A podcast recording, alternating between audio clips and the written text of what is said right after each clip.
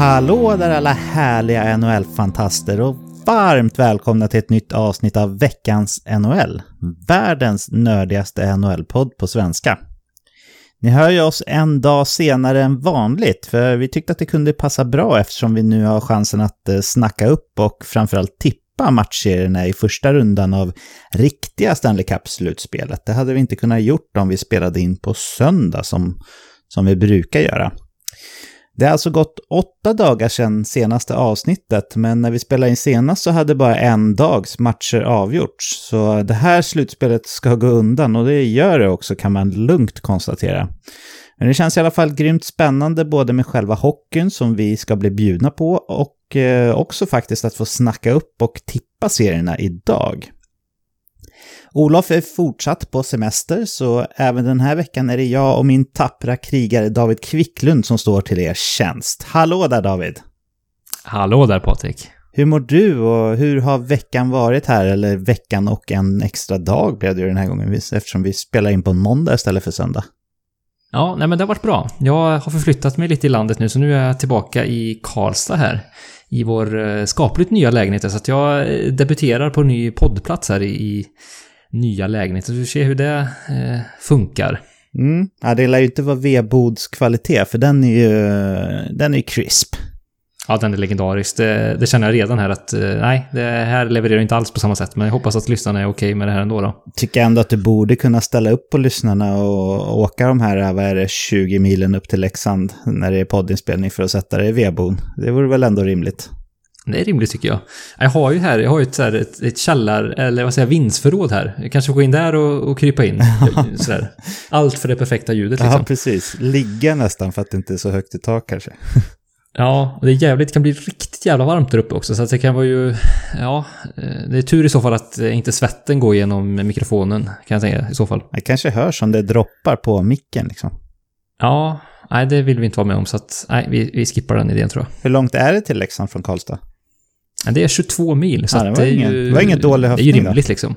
Nej, du, du var ju inte alls ute och cyklade. Det var därför jag bara kände att, ja, jag, jag kommenterar inte. Att det bara kändes så självklart att du kunde det på något vis. Ja, jag har ju för sig åkt eh, buss från eh, Karlstad till Leksand några gånger när det har varit eh, hockey. Men framförallt till Mora. Det var, vi hade liksom så här, av någon anledning så blev det att vi hade storresor då, till Mora flera gånger under den, ah, den perioden som jag var som mest aktiv Färjestad-supporter. Och eh, det var ju inte så konstigt kanske, för det, de hade ju inte så jättemycket fans liksom, då i alla fall. Så, så vi fick alltid ta liksom hemma stå när vi kom eh, med 500 till 1000 personer. Så då var ju liksom Mora-supportrarna, de, de var förpassade till bortastå liksom. Så det, det var ju jävligt schysst av dem måste man säga så här i retrospekt. Då var man lite mer hånfull kanske, men idag så har jag ändå stor respekt för att de tyckte att det var så kul att det kom många bortasupportrar så att de liksom, ja men okej, okay, men ni, ni får inte plats där, då, då tar vi eh, borta sektioner här. Det, det, det tycker jag ändå är schysst, eller hur? Ja, schysst, men det säger ändå väldigt mycket om Mora måste jag säga. Jo, det, det skulle aldrig hänt någon annanstans. Nej, alltså, det, nej, nej, nej, Fint ja, men alltså det är ju parodi samtidigt. Ja, nej, men vi var ju ganska hånfulla över det där då. Men så, så här, ja. nu när man är 38 liksom och, och, tänker tillbaka på den där tiden så... Ja, det var, det var ändå fint av ja, lite på något vackert. sätt. Ja. ja. Har det hänt något spännande i veckan då, David? Eh, nej, men inte jättemycket egentligen. Eh, så, utan det har väl rullat på ganska mycket med lite, eh, lite jobb. Eh, och då pratar vi Friendly Travel-jobb eh, som rullar på. Eh, så att det är ganska mycket fokus på det fortfarande. Försöker samla upp liksom eh, högsäsongen som man ändå kan säga att den är ju eh, lider mot det slutet här har ju gått över i någon slags sensommarperiod så att eh, försöker summera upp det som har varit så att eh, det har varit ganska mycket med det men det är ju superkul. Ja, augusti verkar ju ha finare väder att erbjuda än vad juli hade, i alla fall så här långt får man ju konstatera. Ja, verkligen. Det är ju så här surt för de här som hade de här industrisemesterveckorna, för det var ju verkligen så här fyra veckor i juli och det var ju sällan, i alla fall inte där jag befann mig, över så här 17 grader liksom. Så att... Eh, Nej, Nej det var... Eh, nu är det vackert. Nu är det vackert. Det var lite, du har fått in lite värmländska ord ibland, det gillar jag. Mm, ja, men visst, jag, du vet, jag är ju lite värmlänning. Jag har ju bott här i många år, vet, så att jo. det kommer till mig. Ja. Så du ska inte konvertera till F, FBK, nej? Nej, det, det tåget får du inte med mig på då. Det, det är det om du... Ja, nej. Den dagen du liksom... Då vet jag att du har fått en allvarlig stroke. Ja, då... Så det är bättre, hemmet, det är bättre, bättre att kontakta sjukvårdsmyndigheterna än, än att dra med dig till Mora på bortamatch. Ja, jag tror faktiskt det. Ja. Okej, okay. ja, själv har jag haft min eh, långvecka på jobbet här och eh, det känns ändå faktiskt ganska skönt på ett sätt att det blev så här att det passade bättre att spela in på måndag. För de där söndagarna när jag jobbar och vi spelar in podd, de brukar kunna innebära ganska lite sömn. Så jag känner mig pigg och eh, alert. Så uh, ska vi göra så att vi öppnar upp eh, hockeygodispåsen, hockeygodispåsen här David? Det gör vi. Sådär, ni kan vara lugna. Vi ska absolut gå in på matchserierna som ska spelas här i första rundan av riktiga Stanley Cup-slutspelet. Men innan det så tänkte jag att vi skulle prata lite grann om draftlotteriet som har gått av stapeln när ni hör det här. Och David spelar in det här på sönd äh, måndag kväll. Söndag ligger liksom så, så nära, nära till hands eftersom att vi alltid spelar in på söndag. Men vi spelar in det här måndag kväll och eh, när avsnittet är släppt så har faktiskt lotten avgjort vilket av de åtta lagen som eh, åkte ur sina respektive play-in-serier som hade turen att kamma hem första valet i årets draft. Ett första val som ju kommer att heta Alexis Lafreniere. David, jag tänkte höra med dig vilket lag som du tycker behöver honom mest. Eh, vilket lag som du helst skulle vilja se honom i på ett personligt stadie. Ja. Och eh, vart du skulle tycka att det var tråkigast att han hamnar. Och jag börjar med att säga de lagen som åkte ur play-in-serierna så att alla kommer ihåg det då. Och det var ju då som bekant Pittsburgh, Florida, New York Rangers, Toronto, Winnipeg, Edmonton, Nashville och Minnesota. Hur gick det med tippet, tipset där förresten David? Jag, jag hade fyra rätt. Hur många blev det för dig? Har du koll på det? jag har redan glömt, höll jag på att säga, så att jag hade nog färre än dig. Nej, men det känns ju som att vi var ute och cyklade lite här och där. Carolina uh, hade du ju rätt på i alla fall. Carolina hade vi rätt på, absolut. Uh, uh, sen, sen kommer jag typ inte riktigt ihåg vad jag tippade, men... ja, jag tror ju att jag hade ju Toronto Arizona, vidare. Arizona hade du rätt på. Ja, och Vancouver faktiskt... hade du rätt på. Mm. Ja, nej, ja. ja. det var väl Ja, du hade tre rätt. Jag hade fyra ja, rätt, men det var ganska svårtippat också. Ja, det, alltså som vanligt. Det kommer vi säkert in på senare, men eh, mm. ja, otroligt svårt, svårtippat. Da, uh, Olof då, vad hade han? Han tippade ju på Pittsburgh, de förlorade. Han tippade på Islanders, där hade han rätt. Han tippade på Ray... Uh, nej, han tippade på Carolina, där hade han rätt. Sen tippade han på Toronto, det var fel. Han tippade på Winnipeg, det var fel. Han tippade på Edmonton, det var fel. Han tippade på... Vad tippade han i Nashville-serien där? Nej, han tippade på Arizona, det var rätt. Och sen tippade han på Minnesota, det var fel. Så han hade tre rätt också.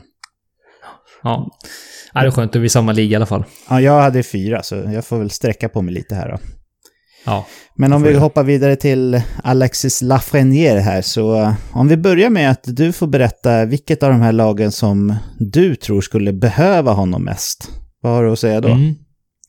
Alltså alla skulle ju såklart behöva honom eh, mm. med den eh, förväntade status och eh, ja, framtida stjärnstatus han kommer ha i ligan. Så att alla de här lagen skulle ju vara ett skriande behov och ha stor nytta av honom omgående skulle jag säga.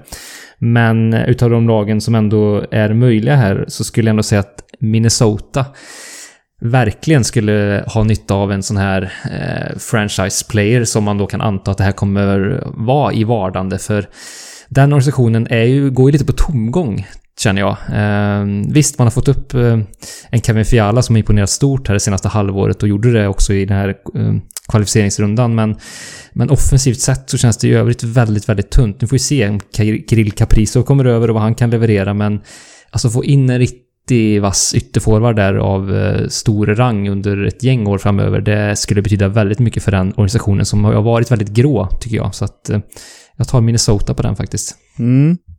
Ja, jag köper dina argument rakt av. Jag har valt ett annat lag och jag tänkte väl kanske lite annorlunda där också.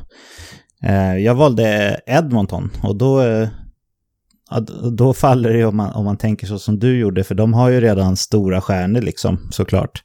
Men jag tänkte liksom så här att eh, det är någonting som, som ändå gör att de inte, att de inte får till det där sista lilla, trots att de har den bästa spelaren i världen och dessutom en av de bästa spelarna i, i världen utöver det.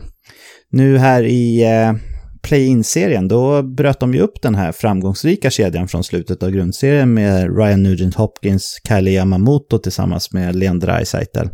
Jag antar att anledningen till det var att eh, ja, Conor McDavid var ju väldigt ensam i sin kedja under grundserien. Han spelar ju ofta med typ Alex Chiasson och typ eh, ja, Tyler Ennis eller Andreas Atanasio när, när de kom in på slutet. Annars var det någon annan eh, inom citationstecken sopa då, i, i de här måtten mätta.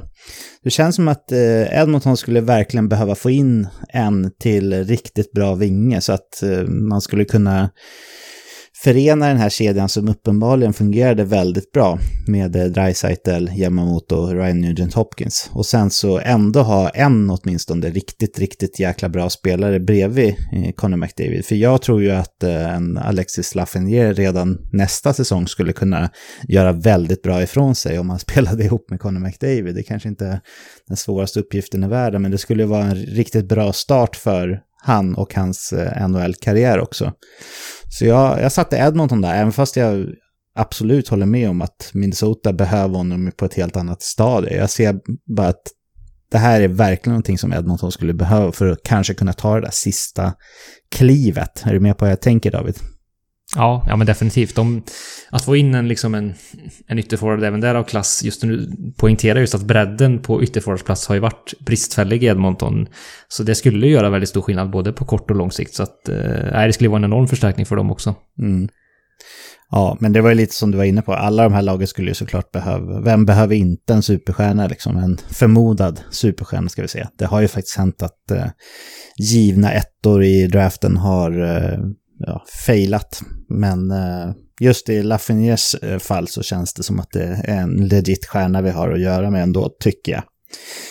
Vart skulle du på liksom ett personligt stadie helst vilja se Alexis Lafreniere nästa säsong då, David?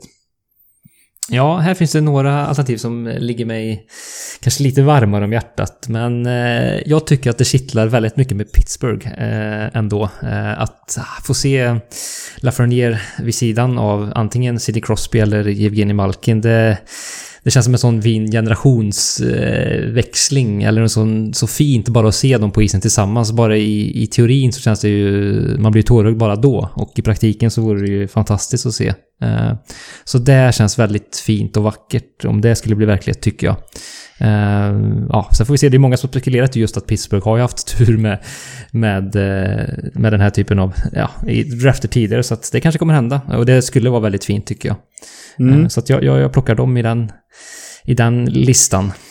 Ja, där tänkte vi lite mer liknande faktiskt. För jag valde mellan Pittsburgh och eh, Toronto. Men jag valde till slut eh, Toronto, fast ganska mycket av samma anledning som dig. Inte just den här nostalgiska kanske, att eh, en stjärna är på väg ner och en är på väg upp, men att eh, Toronto har två supercentra liksom i Matthews och Tavares som, eh, ja, som han ju förmodligen skulle få spela bredvid, eller med största sannolikhet kom, skulle få spela bredvid. Så det är lite samma där med Crosby Malkin-tänket, att det skulle vara kul att se honom i en kedja med antingen Matthews eller Tavares. Varför inte Matthews? Det känns ju väldigt spännande. Så, så jag valde Toronto, men jag valde mellan Pittsburgh och Toronto. Just det här för, ja, lite samma orsak som dig då. Om du hoppar över på den negativa sidan här, vart skulle du tycka att det var tråkigast eh, att se han hamna i då? I lotteriet som är om ett par timmar här. Ja, alltså där tänker jag lite, jag tycker det vore lite tråkigt om han kom till en, eh, en marknad i periferin, eh, om man nu kan säga så. Ehm, så det får mig att tänka på Winnipeg lite grann. Uh, inget ont om Winnipeg, men det känns uh, lite trist. Uh, även om det skulle vara ett explosivt tillskott för dem i redan ganska fin topp 6 ytterforwardsbesättning och få in honom där. Men ah, känns lite tråkigt tycker jag av de här... Det är många roliga lag tycker jag som finns här som är möjliga och då tycker jag att Winnipeg känns som en lite tristare destination faktiskt. Mm. Även här så var vi inne lite på samma tankebana faktiskt när vi valde lag. För jag valde också mellan eh, Winnipeg och eh, Florida. Och jag valde till slut eh, Florida. Och det gjorde jag av den anledningen att det känns som att liksom Floridas kurva pekar ganska kraftigt neråt här med ekonomiska, inte bekymmer kanske, men de har ju åtminstone eh, tänkt att de skulle spara in på cap här framöver och de sitter med en svindyr målis dessutom. Så det känns som att risken för att Florida kanske inte blir slagkraftiga under Lafreniers prime, som ju är typ fr eh, från nästa säsong och, och fem, sex år framåt ju, innan... Sen de här stjärnspelarna är ju bra, en bra bit upp i 30-årsåldern, absolut. Men eh, om vi kollar på offensiva pikar så, där, så brukar det kunna vara runt 23-24 år för, ja, för offensivt begåvade spelare. Så, och då har jag just nu i alla fall lite svårt att se att Florida kanske ska kunna vända på det här och eh, bli ett vinnande lag liksom, som kan vara med och slåss som Stanley Cup. Så på det sättet så känns det lite trist att se Lafreniere där. Sen vet jag inte ifall, eh, ifall han kanske skulle kunna bidra till någon slags hype kring klubben då. Eh, men jag är lite tveksam på det, för det känns inte som att Floridas fanbase är så här super kunniga. Och eh, åtminstone inte de som bor där liksom. De som håller på Florida som bor i Sverige eller andra eh, ställen och länder. Så här, de kan ju ha minst lika stort hockeyintresse som någon som håller på, eh, säg Toronto eller, eh, eller Montreal liksom.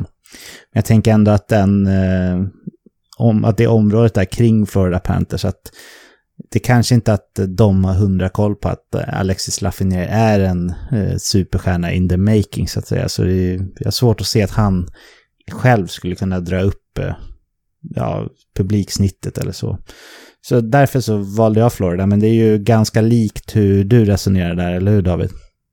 Ja, det är det ju. Eh, absolut. Så att båda de två organisationerna känns ju lite eh, lite mer svajiga. Eh, så, både publikt sett. Eh, Winnipeg har ju ett jätteintresse, men den marknaden är ju ganska liten och tunn trots publikintresset. Eh, Florida är ju lite annat eh, där och, och, läget på arenan, Sunrise där, är ju ingen höjdare. Eh, så att eh, vi får se om en superstjärna skulle göra skillnad vad det gäller det. Eh, Pavel Bure var väl, tände väl lite eld där när han var där och så, men men ja, det återstår att se om det skulle bli fallet då. Jag tänker liksom så här, de har ju Alexander Barkov som ju är typ topp 5 center, eller åtminstone en topp 10 center i, i ligan och Jonathan Huber då som ju ja, har haft några riktiga succésäsonger här, men det, det verkar inte hjälpa. Så ja, men vi får se. Jag kommer ihåg eh, ett avsnitt för väldigt länge sedan när Olof kom med lite förslag på vad Florida kunde göra för att vända den här trenden. Minns du det också David? Ja, absolut. Ja, det var, jag kommer inte ihåg vilket avsnitt det var, men det kanske man ska gå tillbaka och lyssna på för, för att se om det går att göra någonting åt det här. Ehm, ja, som sagt, när ni hör det här, kära vänner, så kommer ni ju veta vilka som vann eh, lotteriet. Men nu har jag och David fått eh, säga lite hur, ja, hur vi tänker kring eh, situationen med lotteriet som snart ska äga rum. Så vi hoppar vidare. Och hoppa vidare. Det ska vi göra alldeles strax, men under tiden som, eh, som jag satt och filade lite på ljudkvaliteten i avsnittet här och eh, David fixade i ordning med text och bild som vi ska ha för avsnittet så gick ju faktiskt lotteriet av stapeln här och eh, David, du kan väl berätta hur, hur det gick och hur dina tankar går här nu? Ja, när bollen, bollarna hade snurrat färdigt i, i, bredvid Gary Batman där så var det ju så att det följde ju sig så att det blev New Graders som eh, kammade hem eh, vinsten, om man nu ska säga så. Eh, den stora Lucky Loser-vinsten här och fick Alexis Lafreniere, vad vi nu ska anta här. Så att, eh, ja, grymt spännande. Det var inget av de lagen vi alldeles nyss nämnde här i vårt tidigare snack som ett av de destinationer vi allra mest såg fram emot eller eh, nämnde överhuvudtaget i de olika kategorierna vi hade på tal. Men eh, för mig är det här ett, en väldigt kittlande destination också, måste man säga. Mm. Ja, det är en stor klassisk, klassisk förening som dessutom har väldigt mycket svenska fans, eller hur? Ja, så är det ju. Eh, Henke Lundqvist nu senast och dessförinnan eh, ja, men stora framgångar och, och, och så. Eh, så att, eh, nej, det finns en lång historia med, med svenskar i klubben eh, ända bak till Anders Hedbergs tid. Eh, så att, eh, nej, svenskarna har gjort stora avtryck på Manhattan och Mika Zibanejad som, som tar den stafettpinnen vidare och ja, och som sagt väldigt kittlande med, med det laget som Rangers har på gång trots den här sortin man gjorde i det här slutspelet så, så finns det ju mycket talang där på G. Mm. Det var ju inte så många år sedan de skickade ut det här uh, nu berömda brevet till folk med säsongskort och övriga som var involverade i föreningen där de skrev att uh, ja, vi är ledsen, det här kommer ta tid men vi behöver liksom bygga om den här truppen. Nu känns det ju ändå som när man har haft tur två år i rad. Okej, Capo Caco hade väl inte den här sprudlande succén sin första säsong som, som man kanske hade trott på. Men det är alldeles, alldeles för tidigt för att räkna ut honom som en blivande storstjärna i NHL. Det kan han fortfarande bli.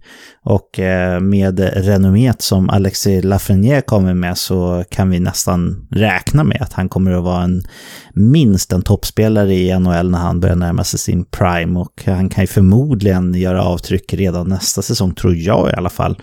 Och visst finns det ändå lite plats i topp 6 för en Alexis Lafreniere i det här laget, David? Jo, men det tycker jag. Eh, nu är det klart, Rangers allra helst är man ju som mest tunna är man ju på centerplats skulle jag säga. Eh, man har ganska mycket duktiga forwards, men visst, absolut finns det plats för honom där. Eh, han kan, kan ta en tröja där, eh, definitivt. Vi får se hur, hur man formerar laget. Det känns ju väldigt eh, alltså grymt spännande om man skulle vilja ha honom i en kedja bredvid Mika Zibanejad och eh, Artemi Panarin. Det hade ju varit en väldigt spännande kedja att se hur det skulle te sig. Ehm, så att eh, den känns väldigt intressant på förhand. Ja, det, har det vattnas ju i munnen lugnt, kan man lugnt säga. De har ju parat ihop lite så här eh, Zibanejad, Kreider och eh, Strome eh, med Panarin, men man vet ju inte, det kan ju det kan ju bli ändringar, eller det, det är väl troligt att det blir ändringar. Vi vet ju inte ens eh, om de kommer behålla sin coach här nästa säsong, som ju känns lite trist i mitt tycke. Men eh, egentligen så ville vi väl bara bryta in här, David, för att säga att eh, det blev New York Rangers och eh, det känns ändå trots att vi inte sa det som något av dem som vi hoppades på, så känns det ändå som ett väldigt spännande perspektiv eh, att han hamnar just i Rangers som är en sån klassisk gammal fin förening ändå med, med liksom mycket svenska fans och mycket fans överhuvudtaget. En stor marknad. Vi kommer få se mycket av Alexis Lafreniere i framtiden, eller hur? Ja, definitivt. Det här är bara början på vad vi kan anta en, en riktigt stor och fin karriär som då kommer bli på In the Big Apple. Så eh, nej, spännande att se. Mm. Men vi, jag får väl säga godnatt till dig nu David, för, eh, för klockan är mycket och jag gissar att du ska upp och jobba, eller hur? Ja, men så blir det så att eh, vi får ta natten här nu. Det gör vi. Ja. Vi hoppar vidare i ordinarie podd.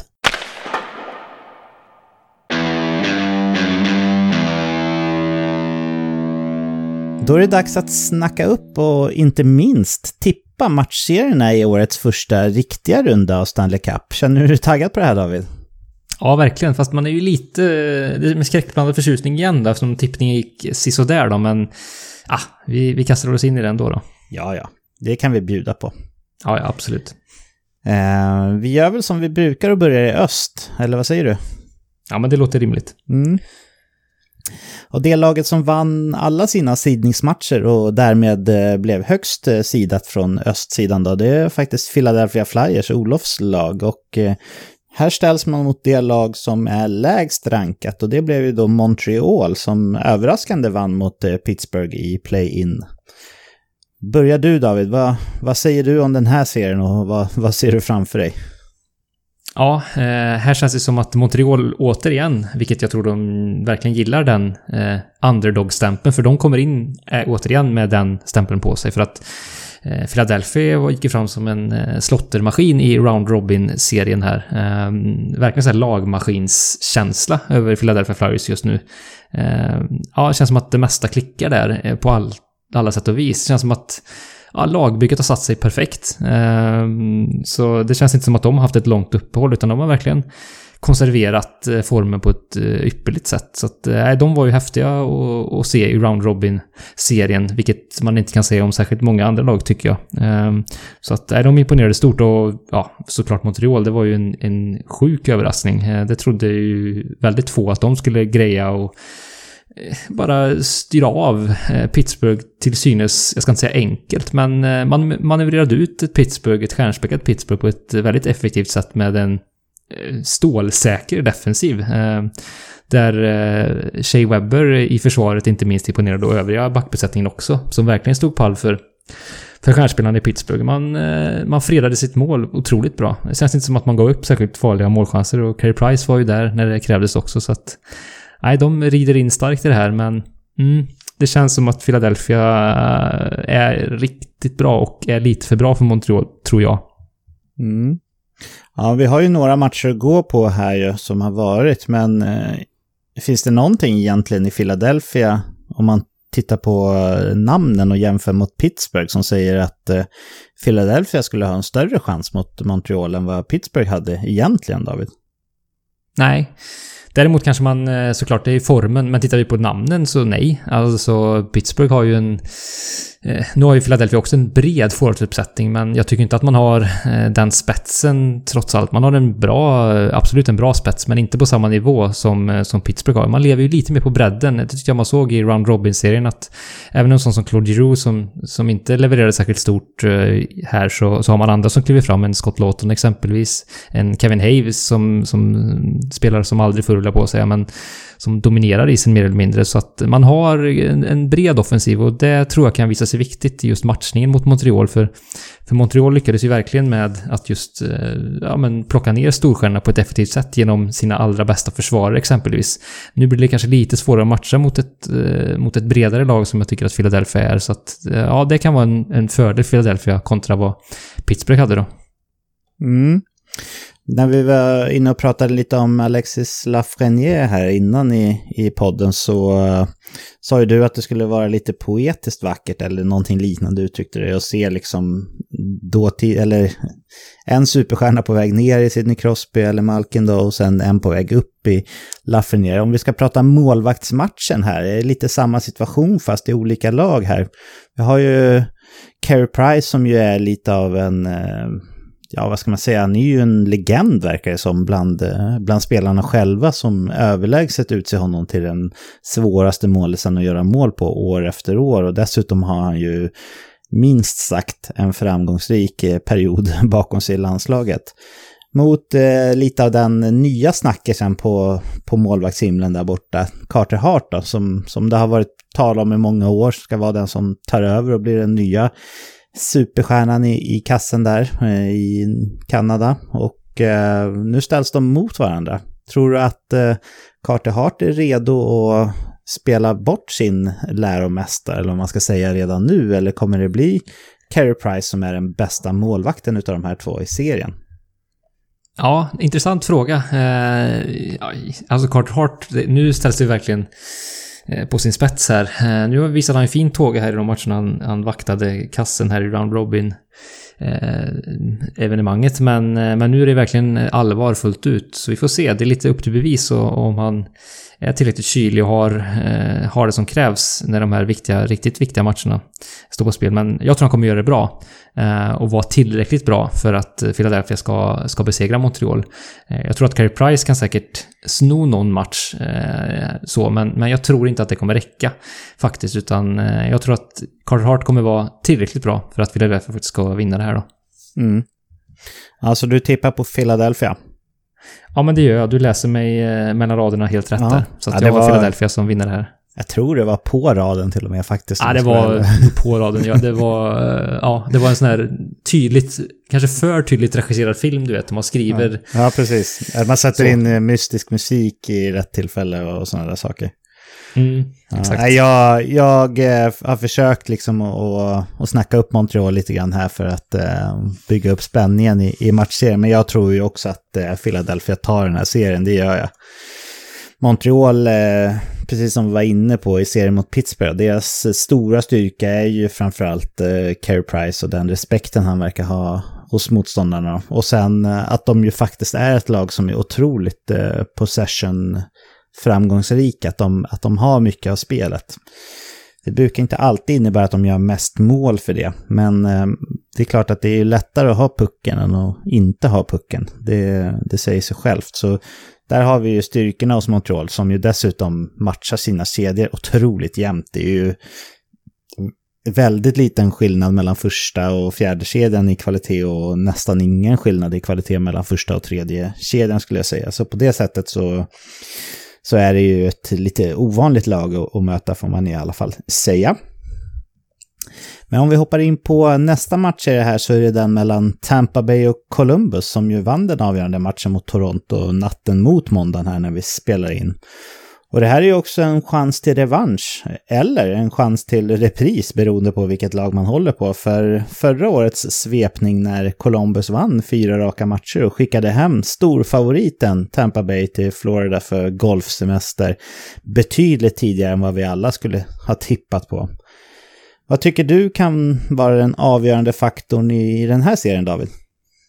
Ja, det är ju att eh, Tampa kan glömma fjolårsspöket, eh, lämna det bakom sig och ha gått vidare rent mentalt. För det, nu är det ju verkligen mentalt spel på, på väldigt hög nivå. Eh, också får vi se då, om Victor Hedman är klar för spel. Jag har hört, eh, om det nu stämmer, att han inte kommer vara spelklar till första matchen och det är ju ett jätteavbräck såklart. Vi får se med Steven Stamkos som han är i spel också, men, men just det mentala blir ju oerhört viktigt att, eh, att Tampa lyckas hantera det. Jag tror också att första matchen blir väldigt viktig i den här matchserien. Ehm, just för att låsa upp eventuella mentala nervknutar som jag tror kan finnas fortfarande i i Tampa-lägret. Så att vinner man första matchen så tror jag att eh, också mycket är vunnet för hela matchserien. Så det ser jag som en nyckelmatch faktiskt. Mm. Det är ju bästa sju nu igen, men det är klart att första, match är, eh, första matchen är ju ändå viktig. Det visar ju statistiken klart och tydligt här.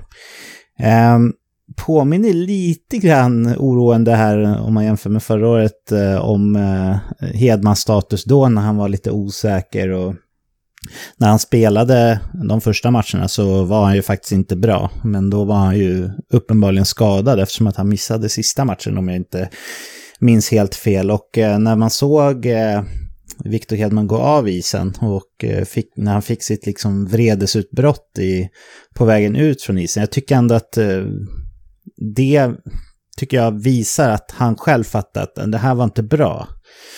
För han är ju ändå en ganska lugn, tänker jag, person som kanske inte alltid är de stora känslornas man. Men just när man såg det där, då tänkte jag så här, ah, ah, ah. Om Hedman spelar den här matchen så gör han det nog inte hel i alla fall. Eller vad, vad, vad fick du för känslor när du såg hans eh, reaktion när han gick av isen efter att han böjde foten väldigt konstigt när han, när han föll där? Jag håller med dig. Hade det varit liksom att ja, men jag kliver av för att en ren säkerhetsåtgärd, då hade vi inte fått sett en så frustrerad Viktor Hedman. Sen är det klart, eh, man kan tro en sak, alltså viss smärta kan ju kännas väldigt mycket första timmarna, men sen bli bättre ganska snabbt. Alltså det beror på vilken typ av idrottsskada det handlar om här. Och jag jag är inte tillräckligt utbildad inom den, eh, det gebitet, så att jag ska inte ge mig in i de diskussionerna, men, men jag tror att eh, frustrationen nog var eh, alltså att han kände att något är mm, lite mer trasigt än att det skulle vara en ren säkerhetsåtgärd i alla fall. Så att jag håller med dig där. Det, det känns som att han kommer gå in i serien, om han nu kliver in, inte i riktigt hundraprocentigt skick då, tyvärr. Är inte Victor Hedman Tampa Bays viktigaste spelare? Eh, jo, ja, nu är det klart Nikita Kutjerov, det är svårt att ja. inte framhålla honom också. Men, men, ser man så här att eh, liksom, ser försvaret eh, faller mycket tycker jag defensivt sett med Viktor Hedman borta. Eh, offensiven har så många som ändå kan bidra och leverera, eh, tycker jag. Så att ser man en enskild spelare, eh, Andrei Vasilevski såklart också väldigt viktig, men Hedman är så otroligt väsentlig och på det sättet att han kan matchas när det krävs. Eh, då då han kan äta tunga minuter och verkligen... Han kan ju äga isen när han är som bäst eh, och dominera fullständigt skulle jag säga. Som få andra kan göra mm, från sin backposition. Så att, ja, Kutjerov kanske är svår att liksom peta från en sån utnämning, men fasen vet om inte Hedman är allra viktigast när allt kommer omkring. Det såg vi ju kanske också i slutspelet i fjol. Nu ska vi inte bara att det var Hedmans eh, icke hundraprocentiga form som, som avgjorde den matchen, men den har väldigt stor betydelse för, för Tampa. Mm. Steven Stamkos är ju inte heller hel. Och eh, om jag har förstått det rätt så är det redan sagt att han inte kommer spela första matchen. Och där känns det ju lite likadant att kommer han tillbaka så är det ju föga troligt. I, han är ju han är ändå... Han, är, ja, han börjar närma sig 30 liksom. Så, så om man eh, är så här pass skadad att han inte kan liksom spela en första match i slutspelet, då, då, då eh, kommer han ju inte vara skadefri när han hoppar in. Och om man tar de två ihop här, liksom, Victor Hedman och Steven Stamkos, är det inte läge här att eh, höja ett varningens finger, David, för, för Columbus? Jo, eh, det, det, det förtjänar Columbus ett varningens finger, absolut. Eh, John Torella har visat att han har ju en, en räv bakom båda öronen och mer till känns det som. Så att, nej, det, och det känns också som ett så jäkla gediget lagbygge och de är beredda att göra grisjobbet och eh, ännu mer för att, för att vinna matcherna. Eh, och det tyckte jag man visade här i, i, första matchen här att eh, ja, man, man har ett jäkla bra stäm och, och även mentalt. Vi liksom komma tillbaka från en sån otroligt hemsk förlust eh, som det måste varit. Att tappa liksom en 3-0-ledning med bara på bara några minuter i slutskedet av en match. Och sen gå in i en avgörande match och, och, hitta tillbaka liksom mentalt och vinna den ganska säkert och liksom defilera i mål med en 3-0-seger. Det är ju grymt imponerande tycker jag. Eh, så att, eh, och det, det tyder på verklig styrka. Så att det här laget kan man aldrig räkna bort. Även om den här matchen, jag skulle aldrig räkna bort Columbus här, även om man skulle hamna typ i 0-3 läge för att de, det känns som att de kommer inte ge upp. Så får de liksom lillfingret så kan de ta hela handen liksom. Mm. Så att, eh, är otroligt luriga. Mm. Men eh, om man ändå måste dra det till sin punkt då liksom. Vilka tippar du på i den här matchen David? Ja, alltså svårt. Eh, jäkligt svårtippat, men eh, jag tänker så här att jag tror att Tampa ändå har lärt sig en läxa från fjolåret. Eh, man vet ju precis hur Columbus spelar och vilka fällor som de kommer gillra, tänker jag. Eh, sen är det klart att de har ju nya S i sina, sin rockärm eh, och Tortorella som jag nämnde också. Men jag tror att man kommer lyckas luckra upp eh, Columbus-försvaret. Och gör man inte det, så att man... Men jag tror att man gör det. och att man besegrar Columbus, men det kommer vara en riktigt tuff nöt att knäcka. Men gör man inte det, då, ja, då är det frågan vad som händer i organisationen och vem, vems huvud som ryker. För något huvud lär nog ryka i så fall. Mm.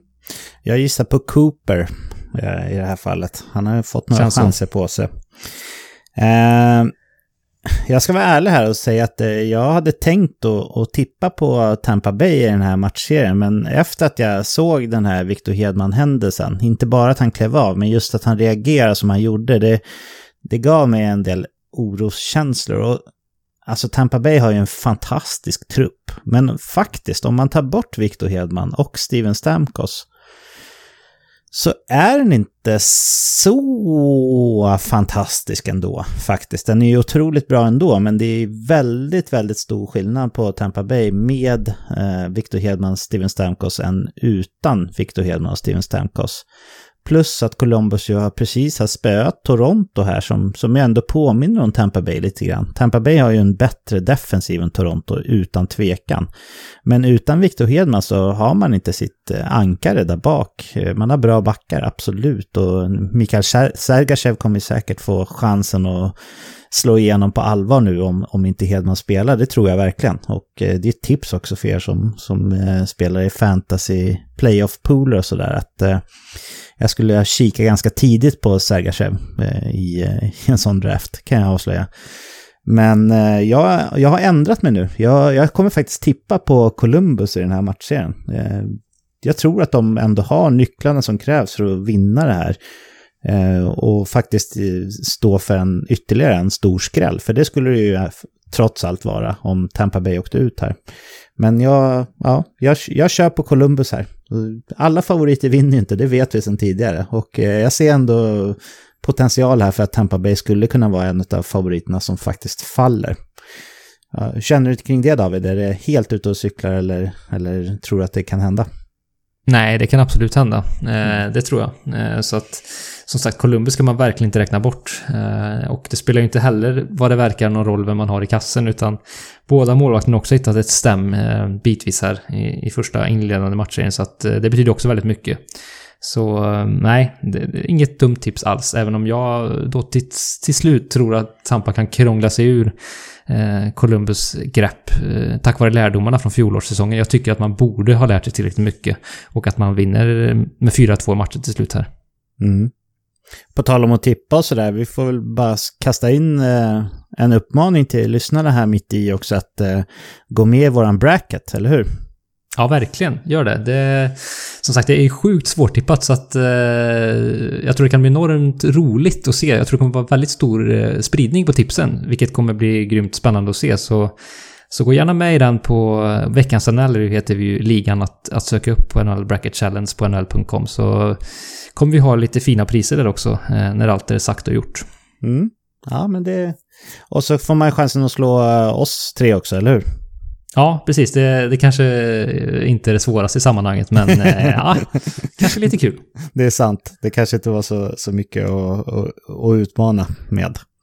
Men vi hoppar vidare till nästa match i det här så är det då eh, Washington som ställs mot sin tidigare guldcoach Barry Trotz som numera coachar New York Islanders som vi alla vet. New York Islanders som slog ut eh, Florida Panthers i sin matchserie. Vad är din eh, mest intressanta take kring den här matchserien, David? Ja, men det är om Islanders bistra defensiva system ska, ska göra det igen. Det känns ju inte som att man har spelarmaterialet offensivt för att faktiskt eh, lyckas bemästra ett, ett Washington som jag...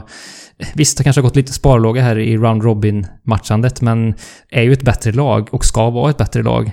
Ehm, sen Islanders, visst, man imponerade hyfsat tycker jag mot, mot Florida, men det är ett blekt Florida. Så att jag tycker inte man kan dra för stora växlar av den triumfen heller faktiskt. Att, på det sättet känns det som att båda de här lagen står lite på, på noll. Jag vet inte riktigt vart jag har dem om jag ska vara helt ärlig. Eh, när man går in i det här. Eh, men jag tror att Washington Ja, som du säger, oftast är det någon favorit som faller. Och visst, det skulle kunna hända. Men jag tycker att Washington är ett för starkt lag, ett för rutinerat lag. Eh, för att Islanders ska kunna besegra dem helt enkelt. Jag ser inte att de är tillräckligt bra mm. faktiskt. Så att jag landar i att Washington kommer, kommer vinna det här till slut också. Ja. Ja, äh, ja, det är ju en illa dold hemlighet att jag har svårt för Islanders. Jag, alltså jag, deras matcher är inte de första jag slår på på tvn. Inte de näst sista eller, eller så heller, i ärlighetens namn. Eh, sen vet jag att Barry Trotz är ju otroligt skicklig på att liksom få in sitt defensiva system i den här klubben. Och ja, han har ju precis slagit huvudet på spiken i vad, vad som krävs för att det här laget ska bli ett vinnande lag.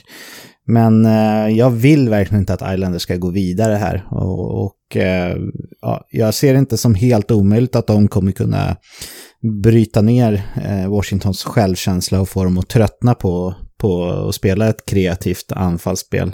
Så, så jag skulle inte bli superchockad om Islanders vann den här matchen, men jag vill verkligen inte att de ska göra det.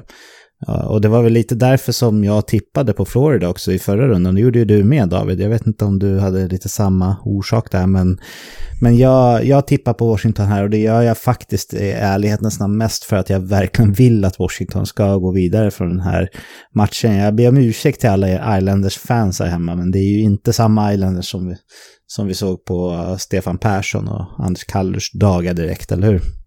Nej, det är ju ett, ett väldigt strikt eh, Islanders vi ser här. Ehm, de har ju sett i första alltså, kvalificeringsrundan här att det var ju de väldigt många defensiva lag som gick segrande ur matchserierna. Eh, lite trist eh, kan jag tycka som en objektiv hockeysupporter att det faktiskt blev så. Ehm, för det sätter ju, som vi vet, tonen lite för hur, för hur lagen bygger sina trupper framåt. Kan göra i alla fall. Så att, ehm, lite tråkig utveckling om det skulle bli så. Så att jag håller med dig där. Som, som objektiv hockeysupporter så Eh, jag, jag, säger också det, tyvärr eller förlåt alla Islanders-supportrar men ah, jag är inte så eh, lockad av att se dem gå en runda till här. Nej. Ja, vi får väl se då helt enkelt om, eh, om våran tips är med, med hjärnan eller hjärtat här då. det återstår att se. Men eh, ja, som sagt, det här kommer inte vara den matchen jag väljer först. Även fast man såklart vill njuta av firma Bäckström och Vetskens eh, sista säsonger här som, som verkligen ja, dominanta spelare i ligan. Så eh, ja, det är inte så kul att kolla på det här Islanders-laget faktiskt. En annan match som jag däremot tror kan bli eh, riktigt, riktigt trevlig att titta på, det är den sista matchen i öst och det är den mellan grundseriesuveränerna Boston och Carolina då, som enkelt avhandlade Rangers i tre raka matcher. Vad säger du här, Bos vad säger du här Boston? vad säger du här David? Har Boston dålig form eller har man varit eh, ointresserad under sidningsmatcherna som man ju förlorade allihopa tror du? Ja, det är den stora frågan här. Det känns som att man uppträdde väldigt, man uppträdde väldigt oinspirerat som det kändes och såg ut. Eh, sen, sen, tror jag att man har, eh, man är så pass eh, rutinerat lag så jag tror att man eh, kan mörka formen lite grann. Det känns inte som att man gick på alla cylindrar riktigt. Eh, och det känns inte som, heller som att Boston är rädd för någon motståndare riktigt som att man eh, behövde liksom göra sitt yttersta för att få en särskild motståndare. Utan man, man känns ju ganska trygga i att man kan besegra vilket lag som helst. Eh, delvis med all rätt skulle jag säga, men, men här stöter man ju på ett lag som, eh, som är en riktigt farlig motståndare. För, för det Carolina visade upp mot New York Rangers var ju grymt imponerande. Eh, som du vinner på det så avhandlar man ju Island, eller New York Rangers på ett, på ett väldigt enkelt sätt. Så att, nej, det blir en, en grymt tuff match och en väldigt rolig match. Jag ser framför mig att det kommer svänga ganska mycket här. Eh, från match till match. Eh, Eh, Wyland, eh, säger, Carolina är ett väldigt, ett väldigt roligt och ett intensivt lag att titta på. Eh, så det kan nog bli en, en, en frejdig hockey överlag här. Och tät matchserie. Jag tror det kan gå till sju matcher här faktiskt. Mm. Men jag tror till slut att, att Bostons rutin kommer att fälla avgörande till deras fördel och att man, man vinner i en sjunde avgörande med, med uddamålet och går vidare med fyra tre matcher. Ja. Jag måste ju eh, faktiskt erkänna här att jag har, jag har fallit ganska hårt för det här Carolina-laget nu. Eh, dels under säsongen, eh, där jag tycker att jag gillar deras spel och ja, deras backsida är ju fantastisk. Men alltså, Svesjnikov, Aho. Ja, det är ju vilka spelare de är alltså. Ja, jag, ja, jag känner verkligen för Carolina i det här slutspelet och eh, jag hoppas verkligen att det går bra för dem. Så uh, jag vet inte riktigt, men tror du eh, David att uh, Carolinas första kedja just, just nu när liksom både Ja, man har varit lite oklar över den hälsostatusen på Bostons toppkedja ju. Så just nu, så som Carolina spelade i första rundan med Aho och eh, vilken kedja är den vassaste av de här just nu skulle du tro? Ja, jäkligt kul fråga. Dagsformen eh, talar ju för Carolinas stjärnkedjas fördel, men alltså Formen ja, men alltså, och dagsformen absolut. Men, men jag, alltså, Bostons eh, kedja när de kommer igång så eh, ostoppbara skulle jag säga. Eh, så att visst, att de inte var riktigt hundra här i inledningen av match, matcherna vi har sett hittills och frågan är ju kring hälsan på flera av de spelarna. Men, eh, men jag tror ändå, nej, de är så pass bra så jag håller dem lite framför trots allt mm. fortfarande. Men, eh, men hittills så har ju Carolinas dito till kedja har ju varit mer spektakulära utan tvekan såklart. Så att, det kommer bli en grym duell mellan de två kedjorna. För det känns som att de två leder ju laget onekligen i, i respektive lag här. Särskilt Bostons kedja måste ju leverera för att Visst, man har en skaplig bredd, men det ligger ju ändå väldigt mycket på första serien att de ska gå in och avgöra. Jag tycker att Carolina har ju lite bättre uppbackning, trots allt, tycker jag, med fler mm. kedjor som kan kliva fram. Så att Bostons kedja är ju ännu, ännu viktigare, tycker jag, att de faktiskt går i bräschen och är allra, allra bäst här. Nu vet jag ju att Boston gick gick ända till finalen förra året och eh, i konferensfinalen så mötte man ju just Carolina och då vann man ju.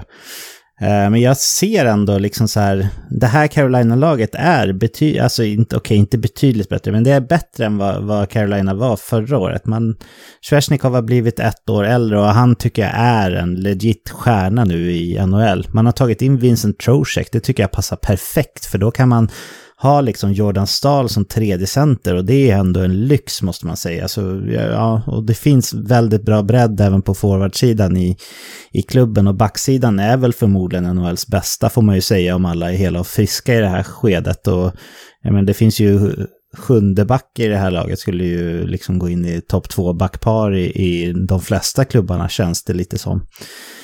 Så jag tippar faktiskt på Carolina i den här matchserien. Och nu brukar jag ju vara lite för eh, restriktiv kring eh, Boston, så det skulle inte förvåna mig om jag blir biten i rumpan här så att säga av mig själv. Men, eh, men jag gillar det här Carolina-laget jättemycket. De gick till konferensfinal förra året. Jag ser att man har förbättrat sig eh, gentemot förra året.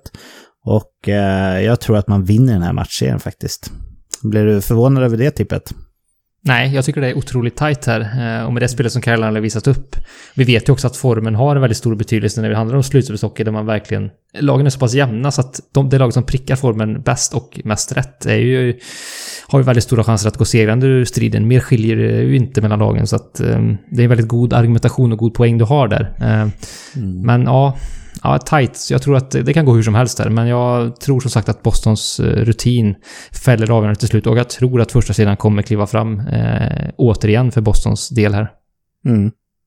Nu, om jag har förstått det rätt, så är Hamilton tillbaka i spel igen i alla fall. Och det skadar ju inte för, för eh, Carolina, kan man lugnt säga. Vi får se. Nej. Då hade vi olika tips i, i två av de här matcherna i alla fall. Och det var väl jag som trodde på underdogsen här lite grann. Vi får se hur det blir i väst då. Eh, för toppsida det är väst, det blev ju Vegas som därför får möta det lägst rankade laget in i första rundan och det var ju då Chicago. Chicago som ju var laget som eliminerade Edmonton, trots att jag ju var så säker på att Edmonton skulle ta hem den här matchen som vi pratade om i förra avsnittet då. Och där kan man ju konstatera att jag var helt ute och cyklade. Här ställs ju också Robin Lehner som nu står i Vegas mot sitt tidigare lag Chicago. Eh, vad har du att säga om den här matchen David? Ja, här går ju Vegas in också som klar favorit, eh, måste man ju säga. Och lite som du touchade där så skulle det bli grymt kul att se, för jag tror ju, och det, indikationerna säger ju det, att det är Robin Lehner som kommer få första spaden när den här matchen inleds. Så då kommer det bli en väldigt rolig match i matchen mellan honom och Corey Crawford på andra sidan, som ju också imponerade stort, eh, särskilt i den sista matchen här mot, eh, mot Edmonton och, och vi verkligen stängde igen när det som bäst behövdes. Eh, så att den matchen i matchen ser jag verkligen fram emot att se. Men Vegas, eh, inget ont om Chicago och det de gjorde mot Edmonton, de var riktigt starka där. Men, men Vegas känns som ett, ett väldigt eh, vasst och homogent lag, inte minst offensivt sett, då, där man har en, en väldig bredd. Och nu kommer ju Max Pacioretty tillbaka till den här matchen också och förstärker laget ytterligare offensivt. Så att där är man svåra. Eh, det känns också som att systemet med Peter Bohr har, har satt sig bra i, i laget nu så att eh, jag tror man blir svårslagna här eh, faktiskt. Så att eh, Chicago måste göra, jag ska inte säga det omöjliga, men överraska riktigt stort igen om det ska, ska bli något här. Eh, så att jag tror att Vegas kommer, kommer ta en, en favoritskalp här. Nu är jag lite tråkig igen här då, men jag säger att favoriten går vinnare här också då. Mm. Ja, men här tycker jag ändå att det är väldigt befogat, för Vegas eh, ser riktigt, riktigt bra ut och nu får man ju precis som du säger tillbaka Max Pacioretty också som ju har haft eh, lite av en succésäsong. Han taktade väl mot en 76 poäng om, om hela säsongen skulle ha spelats färdigt om jag inte minns helt fel. Och eh, första kedjan med, eh, om det nu är första kedjan, det är svårt att avgöra där som är första och andra, men William Karlsson, Marshes och, och Riley Smith, de var ju väldigt bra de här tre sidningsmatcherna också. Så, så det finns eh, en jäkla bredd här och sen så har jag ju mer och mer och mer fattat tycke för sig Theodor, som ju i mitt tycke är lagets klart bästa back och eh, kom ihåg vad ni hörde det först, men här har vi en spelare som jag tror kan vara Norris aktuell här inom ett par år eh, om han fortsätter sin utveckling, vilket jag tror att han kommer göra. Och det finns flera bra backar här också och eh, målvaktssidan är ju otroligt skönt att ha liksom Robin Lehner som har varit en av ligans bästa målisar här ett par år i rad om man kollar på lite mer avancerad statistik. Och så har man ju en slutspelsräv i Marc-André Fleury att kasta in då, om man nu väljer att starta med Robin Lehner och ifall det inte skulle funka bra. Men jag tror att det kan vara smart att starta med Robin här, för han känns ändå som en person som, som gillar att göra lite statements sådär. Så om man nu tradar bort honom, ja då får man stå sitt kast lite, så känner jag. Och, och i målvaktsmatchen här så, så han ju faktiskt bara Corey Crawford eh, träna en gång med laget eftersom att han ju Eh, Eh, fick eh, coronaviruset under träningslägret. Så eh, han har inte tränat så mycket, så det kanske kan vara en indikation på att han, att han blev bättre och bättre. Men de släppte ju in ändå ganska mycket mål, Chicago. Det de gick vidare på var ju att de också gjorde väldigt mycket mål. Men här ser jag ändå att Vegas ska kunna vara ett ännu tuffare hot med sin offensiv gentemot Edmontons. Edmontons toppar med McDavid Dreisaitl är ju såklart högst i ligan. Men Vegas har liksom mer att rulla på och trycka på med här som, som jag tror att eh, Chicago inte kommer kunna ha något, något att sätta emot. Så jag tippar också på Vegas här och det här är, skulle jag nästan vilja säga, den matchserien som jag känner mig mest trygg med tipset utav alla matcher. Eh, ja, jag tror faktiskt det. Hur känner du, David? Ja, det känns så. Eh, det är väl som talar väl emot det är väl Chicagos eh, hittade form som jag tycker man har hittat. Den har man ju bevisligen hittat väldigt fint här, men Vegas samtidigt tycker jag också visade god tåg här i round robin-matcherna så att... Eh, nej, jag, jag, jag, tror det blir tufft för Chicago och liksom...